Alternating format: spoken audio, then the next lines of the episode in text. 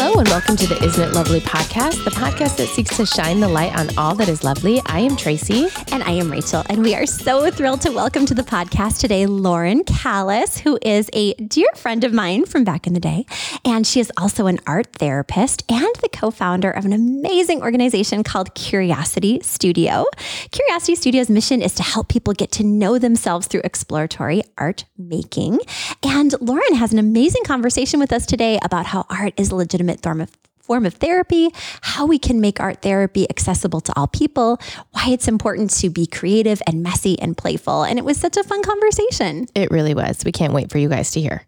Okay, you guys, I am sitting next to one of my favorite human beings on the planet, and I am so excited to get to make this introduction. So, Lauren, I have known you since you were a darling 18 year old. And I remember being at the time like just blown away because you had so much compassion and empathy and grace for being so young. And I feel like you have carried that with you your whole entire life. So, my question for you to start with is how did you develop those qualities? How was art a part of your upbringing? And how did this lead you into your career as an art therapist? And for those who don't know, layered question number four. Could you describe a little bit of what art therapy is all about to our listeners? Totally. It's a lot. It's a lot there. Yes. Um, okay, so I would say let's start with art therapy because that one's not about me. So the uh, art therapy, I would say, has a couple different camps that it can it can come from. So you I operate more from like a community art space model and so that would be using art therapy as a way to help folks get to know themselves. Um, and more specifically just using art. It doesn't have to be in this therapeutic space. Um, and then I would say that art therapy for some is a more clinical based practice that you're using art as a way to say, let's work on these goals using these materials and these mediums and that then developing some of those therapeutic skills that don't happen without the modality of art involved. I feel like I did a bad job describing this. You did a fantastic I loved it. I loved it. it. Yeah. Um, but yeah, so those are that's where sort of the art therapy piece comes from and it all for me was a journey that I started on with my desire to do art and have done art my entire life and then when it was time to find a path or a next step when it was my you know college journey i was all set up to study under a master painter and was not going to you know pursue college because i just wasn't that interested in teaching art um, in the more like teaching you know what we think of as a teacher student relationship and didn't know anything about art therapy and part of i think that piece was that art has always been very intimate to me. It's been a very like personal skill set, journey, um, support network, all in its own little um, toolkit. And teaching that felt very abstract to me because I'd never learned art making with that lens. Um, I've had a lot of mentors and a lot of people that taught me how that inherently is part of the process of making art, but I didn't know that in a more like defined here's what this degree is. And then shortly before i was set to you know graduate i learned of art therapy and was able to p- pursue that path from then on which i'm so grateful for because i would have wasted a lot of time in college i think i have a lot of interests and i would have like oh i'm going to go here and i would have you know so it, it saved me time to learn about art therapy when i did which is completely understandable. And what sort of art forms did you particularly connect with as you were growing up? And in what ways did it provide you kind of with comfort and guidance during those formative years? Yeah. I was trained as a painter and studied you know what does oil painting and acrylic painting do for me and there's i could get real nerdy about um, what we call in the art therapy world the theory of materiality. And so that would be like, what are the qualities of, you know, the real technical terms of like, how do we smoosh the paint? What is the smoosh ratio? I'm kidding. But, you know, it's just smoosh. Yeah, this. Yeah. Into yeah. that. Um, but just more generally, you know, it's like, how do we interact with the material? Uh-huh. Um, and so that makes perfect sense to me when I learned that later on of like, oh, this makes sense why paint kind of always felt like a natural space to kind of smush around and uh-huh. um, explore. And then from my time in grad school, I was more attracted and kind of tapped into more of what I would call a family like skill or craft um, within the fiber world. So now I kind of dip my toes into both, and I'd say I sew like a fiber, I sew like a painter, and I paint like a fiber artist. Kind of, you know, like they're sort of mixed into one another now, very intimately, but.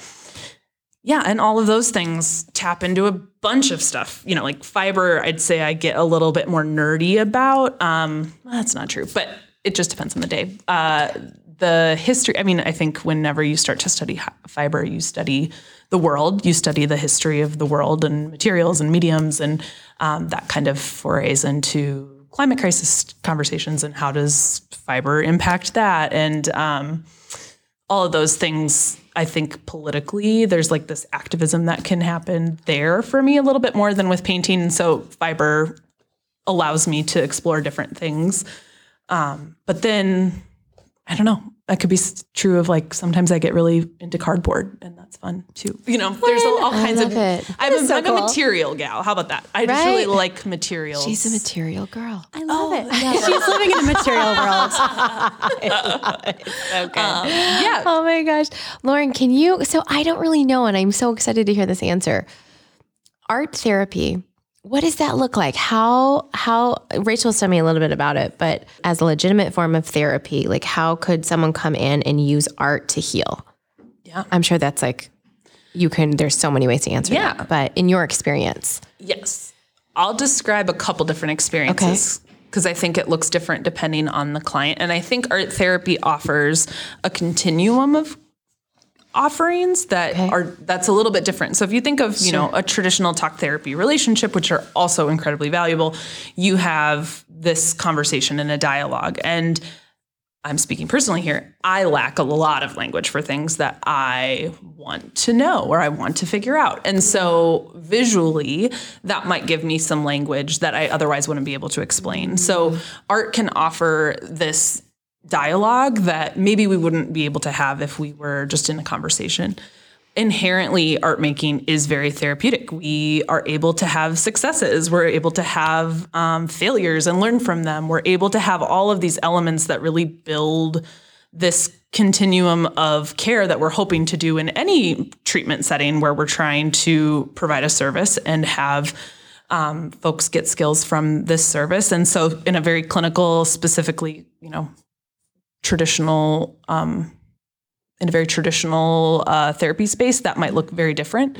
Um, I would say in a clinical space, I got to be very disenchanted by the uh, use that art was, or I guess the efficacy of art wasn't given what it could. You Sure, know, the, yeah. there's a lot of barriers to mental health services and also barriers to any healthcare in our country. And so we, I just felt like there were a lot of gaps in what we could even just like bill for. Mm-hmm. And I saw art therapy and art specifically as this incredibly powerful tool that we had to like jump through a lot of hoops. And so that made the art piece feel a lot harder than it is. So I think inherently we all are like aware of the the successes and the the excitement that art brings into our lives. And just aesthetically we're all very attracted to aesthetic. That has something to be you know like there's something to be said there of how we um feel that our lives are improved based on the things that surround us, based on the the things that we see and enjoy. So there's, you know, there's a million ways that I could go with that, but specifically within a community art therapy space, it's using art as a means to connect with other people and also Yes. using art as a way to get to know yourself. And so what is it that you're learning through the creative process that is telling me, "Oh my god, I didn't realize I was like so oh, I just don't like these lines." Or if maybe it brings out some perfectionism things that you can you might not otherwise be able to face with such a um, safe distance or a, not even safe distance, but a kind of comfortable distance than if you were just in a kind of conversation with someone. Yeah. Oh, that's so good. I love that so much. And I was just about to quote yourself back to you, and then oh, you said it for me that one of your values is that creativity is a point of connection that also helps build community. And you've touched on why accessibility is important to you. And you have an amazing studio called Curiosity Studio. Could you share with our listeners the type of classes that you offer? You were also very intentional about the location for your studio. So could you talk about that a little bit and how this all incorporates your general values and makes it possible for more people to have access? So beautiful question. Um, the art, as I mentioned, the clinical space started to get a little bit bogged down for me, and I think you could argue that's a million different things. As I said, it's not great to need services in this country, and so that was a piece of it. And then also having just so much that I wanted to prove about art that maybe doesn't fit within this insurance model that mm. we are used to in this country. And so mm-hmm. Curiosity Studio was something that I was able to co-found as a result of moving away from a clinical space and moving into a space that was more of that community art approach. So that looks like a studio. It's a it's an open space. It's a space where folks can come in and make art without any previous experience required. And then there's some programs where maybe we're like, oh, have you know have this skill um, before you can come in uh, for this class because it just might be more useful. But for the most part, we're trying to remove a lot of the barriers that come with art making or keep people from making art. I think in answer to one of your other questions, and I'm very tangential, so I'm probably not even addressing the Okay, you're you're creative. you're welcome it. here. Yes. We're we're flowing along. It's amazing. Yeah. Um, you know, I don't I don't know. I think there's a lot of ways that we offer or we foster empathy and care and all these things. But I also would argue that we're like kind of born with all of those things. And then as time goes on, those things are like stripped from all of us. And so it's almost just like, how do we fight for those curiosities, those empathy mm. approaches, those relationship pieces to remain at the forefront? Because we all get bogged down by just living. And so it's a mm-hmm. very fair thing, I think, when we start to lose some of those things. And so one of the things at Curiosity Studio that we really like to do with art is to invite people back into relationships with one another, to invite people back into their bodies. We have a pretty consistent track record when we uh, ignore our bodies to start to just feel overwhelmed much more easily. And so, how do we encourage folks to go back into their bodies? The art process is incredibly useful for that. You're very quickly able to feel your body when you're pushing a crayon versus when you're pushing an oil pastel. It's like, oh, one of these moves a lot smoother than the other. You feel that. You're very capable of feeling that. Your body is um, able to tell you that information. And so, anytime you know we kind of get into this cycle of you know whether we call it like capital T trauma, fight, flight, freeze type of stuff, or we're just a human living in the United States, it's hard to um, remember that we have a body that needs our care and love. And so, how can art be a tool for us to get back into that and that's a lot of what we try to offer in our classes. And a lot of our classes are maybe like, you know, mending 101. You're going to learn this skill and that will also make you feel empowered. Um, hopefully, you know, sometimes you feel Right. incredibly discouraged and then that's information. I think one of the biggest um, broken record sentences that I say at work all the time is just like, it's all information. You know, it's all, it's all information. Our, our art making process, our, our interactions with others in the spaces, it's all, it's all information. Wow. I want to go to one of your classes because I just I'm that. trying to imagine. So as as you, they're doing this art or they're doing this class, are you around talking and saying things like, "What are you feeling while you're pushing?" There's that kind of stuff? yeah, stuff. Some of that. Yep. So some sometimes it depends on the class and depends on the instructor. Um, we I can give you an example. So we have one class that we developed just because we found that there is a bit of a difference, let's say, between this and saying, I'm gonna go take a pottery class at X space. You know, it's Yes. like you expect an outcome and the product is more of the emphasis versus Mm-hmm. the process. And I would say at Curiosity Studio, we're very process oriented. So we're saying, what is happening in the process and what can we learn in the process that then helps us teach about ourselves um, or teaches us teaches us about others. And so with this particular um, example curiosity 101 one of the first exercises we do and i would say everything um, that we try to do is also moving at the pace of trust to quote adrienne maree brown who's one of our our fave uh, you know folks that we follow kind of her facilitation model as well. And how do we build trust for or with this group? And so one of we always try to think about scaffolding. Um, well let me back up. So i think one of the things that happens as we get older is we lose this like meaningful part of the process which is failing. And one of the meaningful pro- parts of the process that is trying something and it not working i don't even think failure is the right word but how can we like make that not as big of a deal? How can we make that part of the process feel um, meaningful instead of like, oh, I messed up. You know, and that that is a lot of the the work through emotion. You know, like how do we work through that? And that's a huge thing. That's that's something that we all as humans have experienced. So using the art process as a tool within that is is sort of the goal of a lot of the classes and programming. So back to my example, we do a lot of scaffolding and one of the first activities we do in this Curiosity 101 class is we draw using graphite but powder. And so you're using your fingers to just really spread this graphite around you might start to notice that the graphite is not building at the rate that you thought it would. Maybe it's like a lot less, um, the variant of the color is a lot like, oh man, it doesn't get as dark as I wanted, or maybe it's getting too like mm-hmm. dark. And you know, you, you don't have as much control. And mm so we can, again, that's all information. It's something that we can kind of start to observe.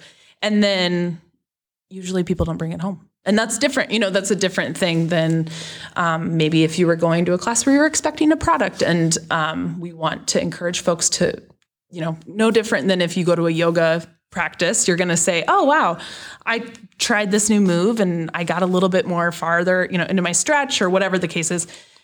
And that's enough. You know mm. we we have a weird relationship with like outcome and products yeah. and things like that so this is so interesting. wow. I want to go back to something Rachel asked you about um, just she has told me that it's very art is really important to be accessible. Mm-hmm. And so where you chose your studio, can you tell us mm-hmm. about that? So we were really mindful when trying to find a location for Curiosity Studio. The first uh, location we had was located in a big arts building called the Northrup King Building. That building is sort of a maze. So you you arrive and it's it's full of yeah. artists. And that's a very inspiring place to be. Right. And I would say if you're feeling a little intimidated by the creative process, it can feel a bit overwhelming because you're sure. like, oh, these are all established artists. And am I supposed to have an established art practice? Blah, blah, yeah. blah. And then you go on and you're not um, feeling maybe as empowered as you could when you walked in. And also, it just was like garbage for getting, you know, any wheelchair in the building. It was garbage for like just general directions. You're like, is this north? Is this south? So we, and no, no offense to the North King building, but it just wasn't working for us. Um, it just wasn't working. And so we were able to find a space um, on Lake Street, which is a pretty dominant corridor. It is a area that we wanted to be because it is on a main bus line. It has um, easy walkability. It's um, a you know you can go directly into the building. It was um, really exciting to have the landlords that we do. They're you know the bakery right next door, and they're so uh, community focused in their bakery, which I think is a lovely thing. We were able to have good partners, and so it just was a million little things. I think that you know one of the things I when I was preparing is like what is the you know one of my favorite figures within the art therapy community. Her name's Pat Allen, and she talks about like what is the way that you can create the most ease when you're making art. And I think hmm. as a facilitator, our role is to remove all of the things that don't create ease mm-hmm. to your ability to access this service, whether it's I just have a ton of intimidation when it comes to art because I had someone once tell me that I didn't do a good job drawing and that makes me feel like I can't do this and then what a shame that this person can't you know, access this really therapeutically, um, just inherently therapeutic process uh, with that one comment still kind of in the back of their head. So we do that piece, but then also just actual accessibility to the building and space. How do we consult with folks that have disabilities to be able to bring that perspective in, and how does how did that help us build the space? So we were we were trying to find a bunch of different avenues to, you know, do the best we could, and I think that every space is going to have its challenges, but it was really a really great thing to just be more visible also for just people to be able to walk up and see it. Yeah. yeah. I that's just so thoughtful. Like how fun to hear like how it was all made behind the scenes. Mm-hmm. All the thought you guys put into it. It's yeah. really outstanding. We hope to have so a building soon, Rachel, and or a studio too. We yeah. have to think about all these things. Absolutely. Yeah. It's fun to think about. It's, and it's easy not to. I think that's the other thing that we try to center at Curiosity Studio is that these are all choices that mm. we must make. And I don't know if, how I would want to say this, but like I just think that it's very easy these days to not have to consider a lot of things. And so to consider those things, it's a lot easier not I don't know how mm-hmm. to say that, but like it's just it's a lot easier to not consider things. Right. Mm-hmm. And I think if we can be a model for thoughtfulness, that is the hope that folks are more thoughtful. How can we mm-hmm. be more thoughtful as in how we set up everything? How do we because it's of course a slippery slope. All of a sudden you're like, oh wow, if I if I care about this, I actually have to care about this. And, Yes. and if I care about this, oh shoot, I have to care about this too. So it's uh it's a challenge. And that's a thing that I hope people choose, you know, and Yeah. Well, I think that you're modeling it beautifully. Mm-hmm. And I also feel like, Lauren, what I hear you saying is that through art, people can find comfort, mm-hmm. they can find healing, they can find connection and community in their own lives. So, uh, you are based in Minneapolis, but you do a variety of Zoom classes, so you don't have to be local to come and take your classes. But what are some other ways you maybe would encourage our listeners to use art and play and creativity um, in their own lives, in their own homes or communities, or with their own resources? What's some encouragement that maybe you would give to people that are looking to explore this part of themselves a little bit more?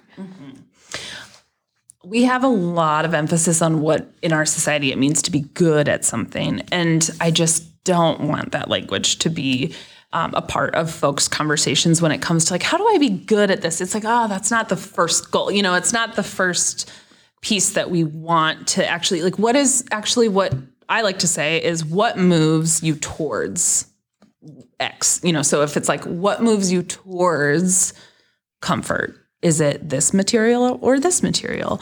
Is it because it might not be the same for every person, you know? So if you're finding yourself excited by a, a creative material, if you're finding yourself excited by gardening, what moves you towards this process? What moves you towards this? What moves you away from it? Then that's one that you're going to just kind of like, you know, maybe revisit it another time. So um, we're always trying to figure out how do we encourage folks to move towards whether it's ease or comfort or safety or um, liberation or freedom, and how does it move you away from those things, and how can we edit to make that an easier or harder thing? I don't know. We wouldn't want to make it harder, but you know what I mean. Right. yes. I love that. it's more of a spectrum and a continuum than it is a I have arrived, you know, and that I think comes back to two like I mean, and this is where I tend to end up, but capitalism has also taught us to be very product oriented and we don't need to have an ending to everything. I think to have an art practice means that it's something that you're always learning from. I love to look at old models of how we've taught skills and crafts within history. And um, I think that just those like appreciation to the material used, to the um, fiber that was grown, to the bread flour that was used, you know, we notice those differences and we notice the shortcuts.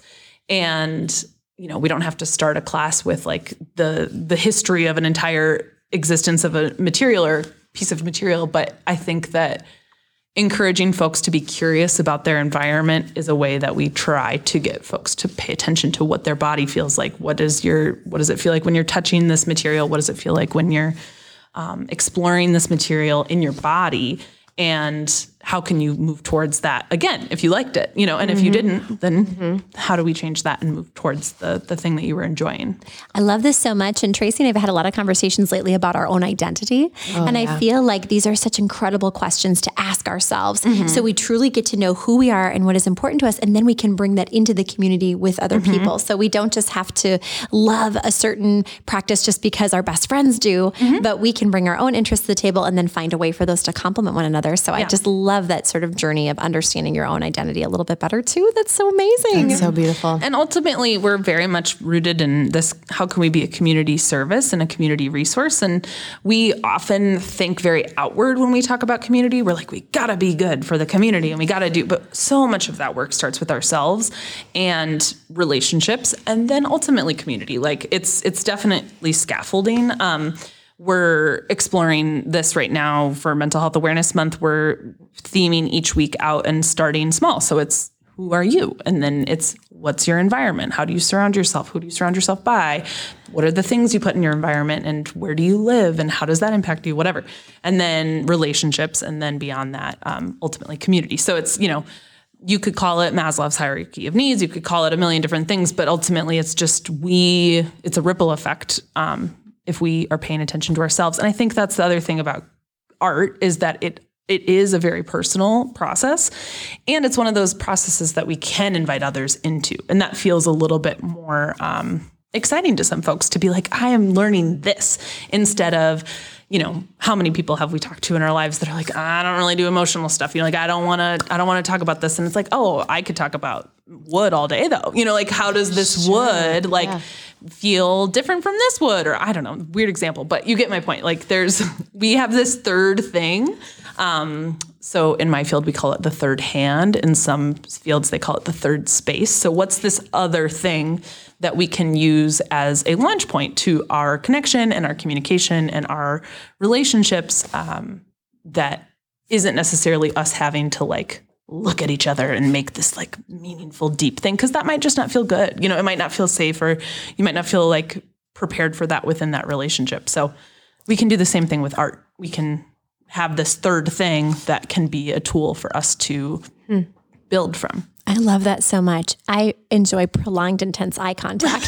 and I'm doing it with Lauren right now, but realizing not everybody is comfortable with that. and we have a relationship right we can we can do that right. Exactly. I'm, I'm touching her as we record, but you're right. But if you're in a situation too where you're sitting side by side with somebody Mm-hmm. and you're sharing that, and you don't necessarily have to be looking deeply into each other's eyes and souls, but to share that experience, I think that's amazing. Lauren, Mm-hmm. thank you so much for sort of just deconstructing this and just sort of educating all of us in this particular arena. It is so fascinating. It is really, it is really cool. We just, we had some hunters come on Mm-hmm. um, a couple weeks ago. And for some reason, this is reminding me of that because when we think about like men bonding mm-hmm. together, I love this idea of this 3rd mm-hmm. this third space that allows connection. And for them, it was going out into the wilderness and literally looking for animals. And you know, and they didn't. yeah, yes, and they didn't get any, but it was like it was so just being in nature and using nature as that connection point. and it's built around a shared experience, right? Yes, and I yes. think that's what you know. Whether it's I just read this book on like the history of craft, so it's all very Oh, like yes. top of mind. But it's like we we've lost some of these things too, and so we all feel um, a special kind of kindred bonding when we're when we're taking some kind of organization, whether it's an activity or a conversation around something that we hold dear. It just it fires different parts of our brain. And it feels like we're wanting to preserve something, you know. So whether it's hunting, whether it's it's it's all there. Oh, it's so good. We've had so many interviews that just intertwine this idea of community. I mean, it's been like ever. It's just wow. This is the message of the season. I Agreed. guess community. Yeah, it's the invisible thread that is tying all of these very disparate conversations together. It It's really incredible. cool. It's really awesome. Um, Lauren, we end every episode by talking about something we're loving, and I wanted, I want to be like, I'm just loving Lauren and her work. So I'm going to use that as an answer, but then I'm going to really answer too. But what is something that you are loving this week? It could be anything. It could be food, a person, a book, a wood, Yeah, it would. type of wood. Graphite powder. yeah, right. I I'm trying to think of an answer that would be good for this show. Um, It doesn't have to fit either. We've said the most random things. We've said it all. Lauren. Yes. Oh, I know. I just get so heady so fast. it's like I'm reading this book about the history of. Yes, no, but I really am. Yes. I'm reading. I'm reading a great book right now. Um, my friend and I have a two-person book club where we've been reading some books that kind of deconstruct what the history of craft is, as I said. But there's one mm-hmm. now that we're delving into called Worn. It's called, or it's um, exploring the history of fiber within the mm. global, you know, timeline. So where did we come from with our, you know, how did our clothes come to be and how did we ah. start to learn about how fiber exists in our environments? And it's it's very interesting, but it's a very it's like a thick it's I love it. one about This is thrilling because anybody who follows Thrilling. Lauren, it's, It's just thrilling. it's thrilling to me. one word to use for it. Thrilling to me because for anybody that also follows Lauren on social media, like I don't, I am, and again, I'm trying to change my narrative, Lauren, that I'm, I'm not as artistic or creative mm-hmm. as I would love to be. And I will look at you and you will have found a sweater and you will repurpose that and you will unravel that yarn and you will dye it and you will craft something else entirely new out of it. And it is so exciting to me because my brain doesn't work like mm-hmm. that or I haven't learned that. And so I just admire that so much in you. So when you talk about this, it's so, it's so great. Love oh my that. gosh, I love that. Okay, how about you, Trace? Um, do you see me scrolling my pictures right now? I'm Yes, I do. I always tell Rachel I always take screenshots of everything that I let, like everything. And so obviously my phone is full of just like crap that I've taken screenshots of. Um, okay, I was trying to think about this. This is the stupidest thing ever, but it is something that I use every single day. We will link, I don't know the name of it, but I will link it. We will link it in our show notes. But my neighbor gets me farm fresh eggs from a uh, one of her friends' farm, and we pay something ridiculously cheap for it. And it, they're just the most delicious farm eggs I've ever had. That's wonderful. And I buy sometimes I'll buy eggs from the store and have them, and they taste so different. Um, so anyhow, I bought so I eat eggs every day. Why am I talking about eggs, you guys? I don't know how we got here, but I'm just leaning in, leaning Getting in. back to our roots. I'm here for it. It's so good. Um, but I bought this machine. I don't even know what it's called, but you can put the eggs in them. You like pierce them with this little tool that it comes with, and you just pop it in with some water. You can make hard boiled eggs, soft boiled eggs, over easy eggs, but you just do it. You pop it in, you press the little button, walk away, and you come back and they're perfect. And I have them every single morning. It's so good. I bought it on Amazon. I will put the link. I can't remember who told me about it. I think it was my sister in law, Catherine, and it has just been life changing because it's like I have to eat breakfast. And I've noticed that all I want to eat is eggs because I just need that protein hit in the morning. It's the egg machine. I'm going to call it the egg machine. That's not what it's called, but it's an egg machine. I love the egg machine. Farm fresh eggs. Farm Okay. fresh egg machine. Okay. This is a very wholesome what we're loving this oh week, guys. What is I going love on? it. Okay, Rachel, bring us something really fun. what, do you, what do you got? I am bringing you the funnest because I really am bringing you Lauren Callis. Oh, I love it. For real. Yes, for real. she is the best. You guys and I have been thinking about this ever since Lauren so graciously agreed to be on the podcast um, earlier this year. But Lauren, you are just so extraordinary. I love you so much. And again, from the time you were 18, I don't know anybody in my life who is as genuine and authentic as you and true to the values that are in your heart. And again, even as this sweet 18 year old young lady, you had such a huge heart for other people. And there was an empathy and a graciousness and, to use your word, curiosity about their story. And you came in with such an utter lack of judgment. And I've seen that grow in you over the years and into the extraordinary woman that you are today. And just to use an overused expression, you put your money where your mouth is. I mean, you live it out with your career, with the things that you give your time to, your resources, the greater place that you have in, in the world and a global perspective. And it is so personally inspiring to me that you have been so consistent over the entire time that I've known you. And it is an inspiration to me. You are an inspiration to me. And I love you. So I am loving Lauren Callis and I'm so excited for people So nice. to follow you. Can you We're you give going to link your- Lauren in the show notes. Yes, we're Just a giant picture of Lauren. made a hologram. Hefty, hefty price tag, might I say. there's a there's a hologram of Lauren. They'll be We're going to be mailing out posters of Lauren. She's gonna sign them. It's gonna be amazing. Um, could you tell us where we can all find you on the web, socials, anywhere that we can find you? Um, so come on down to Curiosity Studio. It's uh, on 36th and Lake in Minneapolis. And if you're not local, we do kits and art experiences online um, at all times. So you can sign up at the news uh, on the website. There's a newsletter sign up, and so you can learn what's happening. Yes, you have a fantastic newsletter, and I've also purchased your kit, and you also include snacks in every kit, which I feel like is a very important thing to say. Snacks is one of our values.